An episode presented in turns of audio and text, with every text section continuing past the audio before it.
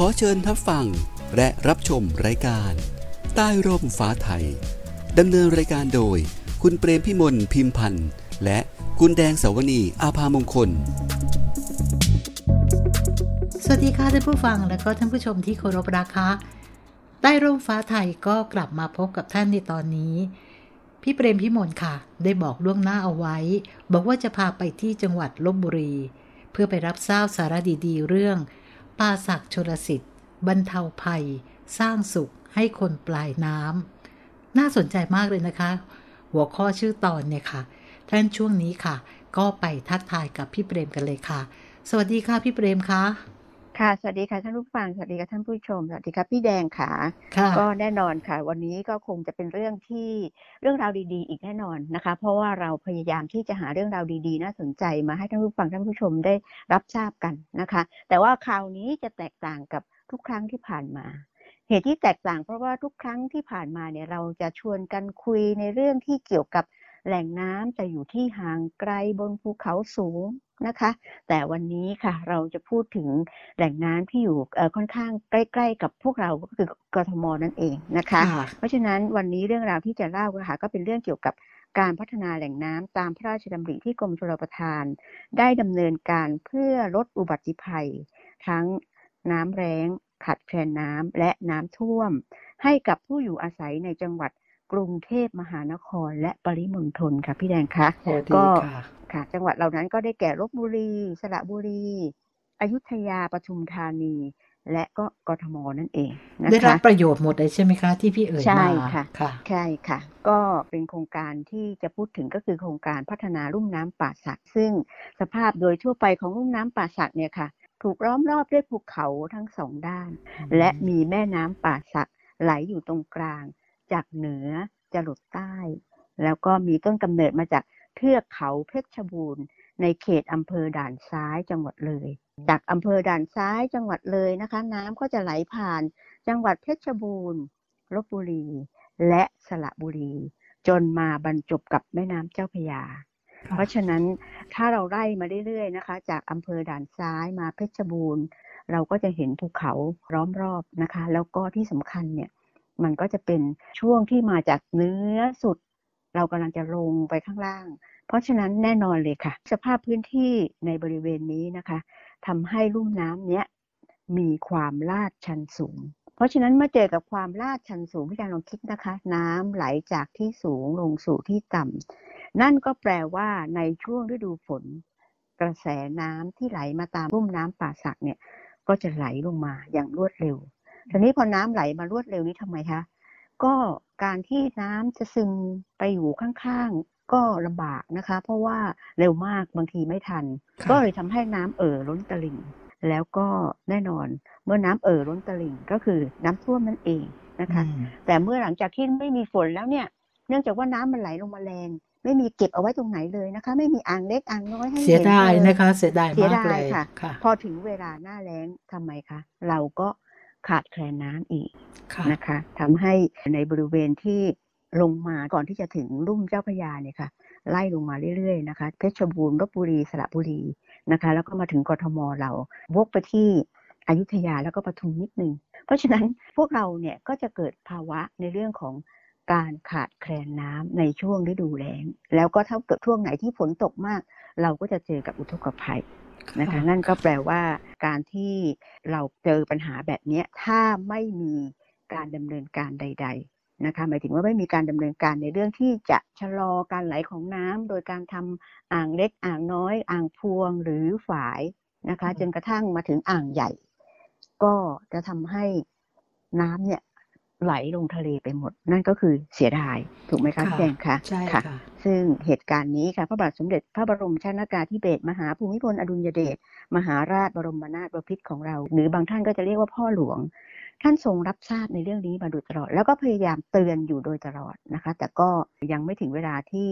หน่วยงานต่างๆเนี่ยจะน้อมนำพระราชดำริที่พระองค์ได้ทรงเตือนเอาไว้เนี่ยมานะคะท่านทรงห่วงใยความเป็นอยู่ของพระสงฆ์นิกรของพระองค์นะคะเพราะว่าถึงเวลาน้ำเยอะก็เกิดอุทกภัยถึงเวลาหน้าแล้งก็ขาดแคลนน้ำเพื่อการอุปโภคบริโภคและก็การเกษตรพระองค์ได้พระราชทานพระราชดำริให้กรมชลประทาน ศึกษาความเหมาะสมของโครงการเพื่อจะพัฒนาลุ่มน้ำป่าสักเนี่ยนะคะอย่างจริงจังและเร่งด่วนค่ะเพื่อแก้ไขปัญหาความเดือดร้อนจากการขาดแคลนน้ำแล้วก็อุทกภัยกรมชลประทานก็รับสนองพระราชดำริมาศึกษาความเหมาะสมของโครงการและผลกระทบต่อสิ่งแวดล้อมรวมทั้งการแก้ไขปัญหาที่อาจเกิดขึ้นในระหว่างก่อสร้างนะคะแน่นอนค่ะในระหว่างที่ดำเนินการก่อสร้างเป็นอ่างเก็บน้ำขนาดใหญ่เนี่ยผลกระทบต้องมีมากมายสิ่งแรกที่สุดเลยค่ะก็คือราษฎรที่เคยอยู่ในพื้นที่แล้วอาจจะเจอน้ำที่ไปท่วมถึงบริเวณพื้นที่ทำกินนะคะก็ทำให้เขาเนี่ยจะต้องหาที่ทำกินเพื่อชดเชยที่เดิมใหม่แล้วบางกลุ่มนะคะก็รู้ว่าสิ่งที่พระองค์ท่านจะดำริให้สร้างเนี่ยเกิดประโยชน์กับพวกเขามากแล้วก็ซาบซึ้งในพระมหากรุณาธิคุณบางกลุ่มก็ยอมสละที่เลยนะคะโดยที่ไม่รับค่าตอบแทนแต่บางกลุ่มเราก็จำเป็นที่จะต้องจ่ายค่าตอบแทนให้เขาเพราะว่าเขาไม่มีจริงๆนะคะเพราะว่าในเรื่องของการที่จะแก้ไขผลกระทบที่จะเกิดกับพื้นที่ทำกินของราษฎรเนี่ยค่ะตามหลักการทรงงานของพระบาทสมเด็จพระบรมชนกนาถที่พระองค์ท่านทรงพระราชทานว่าอย่าทำให้ราษฎรเดือดร้อนและอย่าให้ใครมาหากินกับโครงการนี้นั่นเองนะคะก็กรมชลประทานก็ได้พยายามพูดคุยกับราษฎรที่อยู่ในพื้นที่ว่าเราจะร่วมมือในการที่จะสร้างอ่างเก็บน้ำเพื่อที่จะบรรเทาอุทกภัยแล้วก็ภัยแล้งให้กับพวกเขาอย่างไรสุดท้ายค่ะโครงการก็ได้เริ่มก่อสร้างขึ้นเมื่อวันที่2ธันวาคม2531ตอนนั้น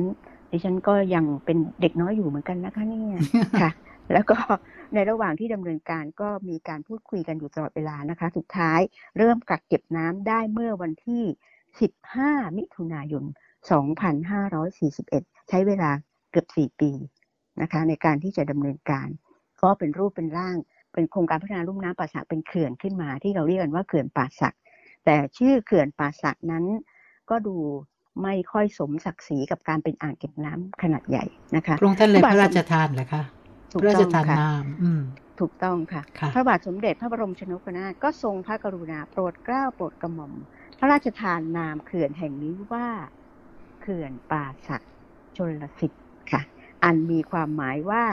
เขื่อนแม่น้ำป่าสักที่เก็บกักน้ำได้อย่างมีประสิทธิภาพก็สมดังที่ท่านได้มีความหมายนะคะใช่ค่ะเพราะฉะนั้นในเรื่องของการดำเนินการในเรื่องนี้นะคะความหมายคำว่าเขื่อนป่าสักชลสิทธิ์เนี่ยค่ะมีความหมายที่ดีมากคือสามารถที่จะกักเก็บน้ำได้ลดปัญหาทุกอย่างได้หมดนะคะแล้วก็ที่สำคัญคือในช่วงระหว่างการก่อสร้างก็ได้รับความร่วมมือด้วยดีจากราษฎรในพื้นที่นั่นก็แปลว่าเขื่อนป่าสักชลสิทธิ์เนี่ยค่ะก็สร้างเสร็จขึ้นมาด้วยความร่วมมือร่วมใจของราษฎรในพื้นที่และหน่วยงานต่างๆที่มาร่วมมือร่วมใจเพราะหลังจากที่เขื่อนป่าสักชลสิทธิ์สร้างเสร็จแล้วเนี่ยค่ะก็มีการส่งเสริมและพัฒนาอาชีพโดยหน่วยงานที่เกี่ยวข้องดังนั้นเขื่อนป่าสักชลสิทธิ์เนี่ยค่ะก่อให้เกิดประโยชน์อย่างมากมายมหาศาลพี่แดงค่ะนอกเหนือจากการที่จะช่วยบรรเทาปัญหาการขาดแคลนน้ำสำหรับการเกษตรอุปโภคและก็บริโภคในหลายพื้นที่ของจังหวัดลพบุรีและสระบุรีแล้วนะคะยังเป็นแหล่งน้ำเสริมเพื่อแก้ปัญหาการขาดแคลนน้ำอุปโภคบริโภคในเขตกรุงเทพมหานครและปริมณฑลนั่นเองนั่นก็แปลว่าที่เราสามารถที่จะมีน้ำเพื่อการอุปโภคบริโภคก็คือน้ำประปาที่พวกเราใช้กันนี้เองนะคะหรือน้ำตามแม่น้ำลำคลองต่างๆที่อยู่ในบริเวณอยุธยาก็ดีปทุมธานีก็ดีเนี่ยค่ะถ้าไม่มีเขื่อนป่าสักชลสิทธิ์ก็แปลว่าถึงเวลาหน้าแล้งเราก็จะไม่มีน้ำเหลืออยู่ในห้วยหนองคลองบึงต่างๆเลยนะคะแล้วเราเองคนกรุงเทพมหานครเนี่ยก็จะไม่มีน้ำที่จะมาเก็บเอาไว้เพื่อการทำน้ำประปานั่นเองที่บอกว่าเขื่อนป่าสักชลสิทธิ์เนี่ยค่ะเป็นเขื่อนดินที่มีสันเขื่อนยาวที่สุดในประเทศไทยแล้วก็บอกเก็บกักน้ำยาวลึกที่สุดในประเทศไทยเป็นเช่นนั้นใช่ไหมคะใช่ค่ะเมื่อเป็นเขื่อนดินแล้วก็มีสันเขื่อนยาวพี่แดงคะอะไรตามมาแหล่งน้ำเหล่านี้ค่ะพี่แดงถ้าเราไปเที่ยวเขื่อนป่าสักชลสิทธิ์เรื่องของการประมงค่ะเราก็จะมีปลาใช่ไหมคะเราก็จะเห็นปลายิ่งช่วงเวลาที่เป็นหน้าน้ำเนี่ยนะคะ เราไปเที่ยวเมื่อไหร่เนี่ยเราก็จะเห็นชุมชนแถบนั้นนะคะมีปลาออกมาขายให้เราทั้งปลาสดทั้งปลาที่เขาไปทำเป็นปลาแห้งเค็มอะไรไว้เรียบร้อยแล้วนี่นะคะทุกคนเมื่อไปถึงแล้วไม่มีใครพลาดที่จะไม่ซื้อติดไม้ติดมือกลับมาแล้วก็กลางวันก็สามารถที่จะหาอาหารปลาบริโภคได้อย่างอิ่มหนำสำราญนะคะในเขตจังหวัดต่างๆนะคะไม่ว่าจะเป็นลพบุรีสระบุรีปทุมธานีรวมถึงอยุธยา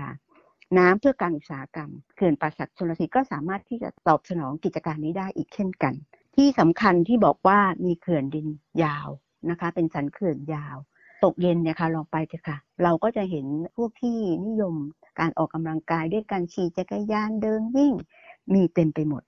นะคะเพราะฉะนั้นนอกเหนือจากการที่จะช่วยบรรเทาการขาดแคลนน้ำนะคะลดปัญหาเรื่องของอุทกภัยตอบสนองในเรื่องความเป็นอยู่ของราษฎรทั้งในเรื่องของประมงทั้งเรื่องการเกษตรรวมถึงในเรื่องของอุตสาหกรรมแล้วเนี่ยก็เป็นสถานที่ท่องเที่ยวที่สำคัญอีกแห่งหนึ่งของไทยเรานั่นเองค่ะทราบว่าที่นี่นะคะเวลาที่ไปก็เคยไปนะคะก็จะมีพระพุทธ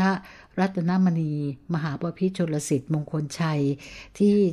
ทางชาวบ้านนี่เขาจะรู้จักในชื่อหลวงปู่ใหญ่ป่าศักซึ่งจะอยู่บริเวณท้ายเขื่อนป่าศักชลสิทธิ์นะคะแล้วก็ยังมีหอคอยเฉลิมพระเกียรติใช่ไหมคะพี่แล้วก็ยังมีเรื่องของรถไฟใช่ไหมคะพี่น่าสนใจค่ะเพราะว่าในช่วงเดือนที่คนนิยมไปถ้าไม่ใช่ช่วงโควิดนะคะพี่แดงช่วงที่มีดอกทานตะวันบานอยู่สองข้างทางเราจำได้นะคะสมัยก่อนเนี่ยพอเวลาช่วงดอกทานตะวันบานรถก็จะติดยาวเหยียดเพราะว่าคนก็จะชอบไป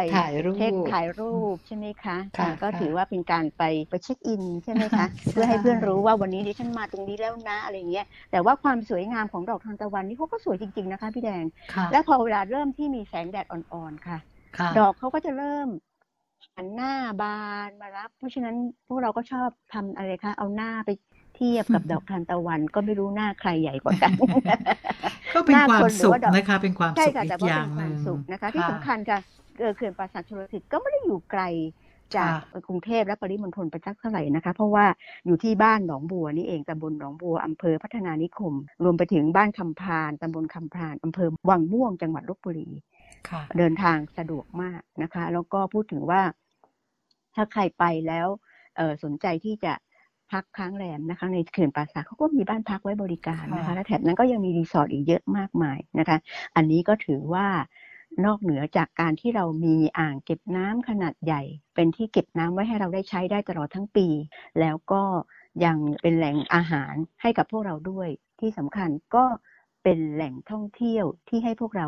ได้ไปพักผ่อนในช่วงวันหยุดอีกด้วยนะคะก็นับเป็นพระมหากรุณาธิคุณอย่างหาที่สุดไม่ได้ที่ทรงพระราชทานเขื่อนป่าศักชลสิทธิ์ค่ะเพื่อบรรเทาภัยและสร้างสุขให้คนปลายน้ำค่ะค่ะก็เป็นประโยชน์ทั้งในเรื่องของป้องกันอุทกภัยแล้วก็เป็นประโยชน์ต่อการเกษตรการอุปโภคบริโภคของประชาชนซึ่งพี่เปรมบอกแล้วว่าหลายจังหวัดได้รับประโยชน์ตรงนี้นะคะทั้งลพบุรีสระบุรีจังหวัดใกล้เคียงหวังว่าใกล้ๆเวลาเนี่ยเราจะได้ไปชื่นชมกับทัศนียภาพธรรมชาติกันอีกนะคะเรื่องราวเหล่านี้ทางกรมชลประทานนั้นก็เป็นผู้รับสนองพระราชดำริใช่ไหมคะพี่ใช่ค่ะค่ะ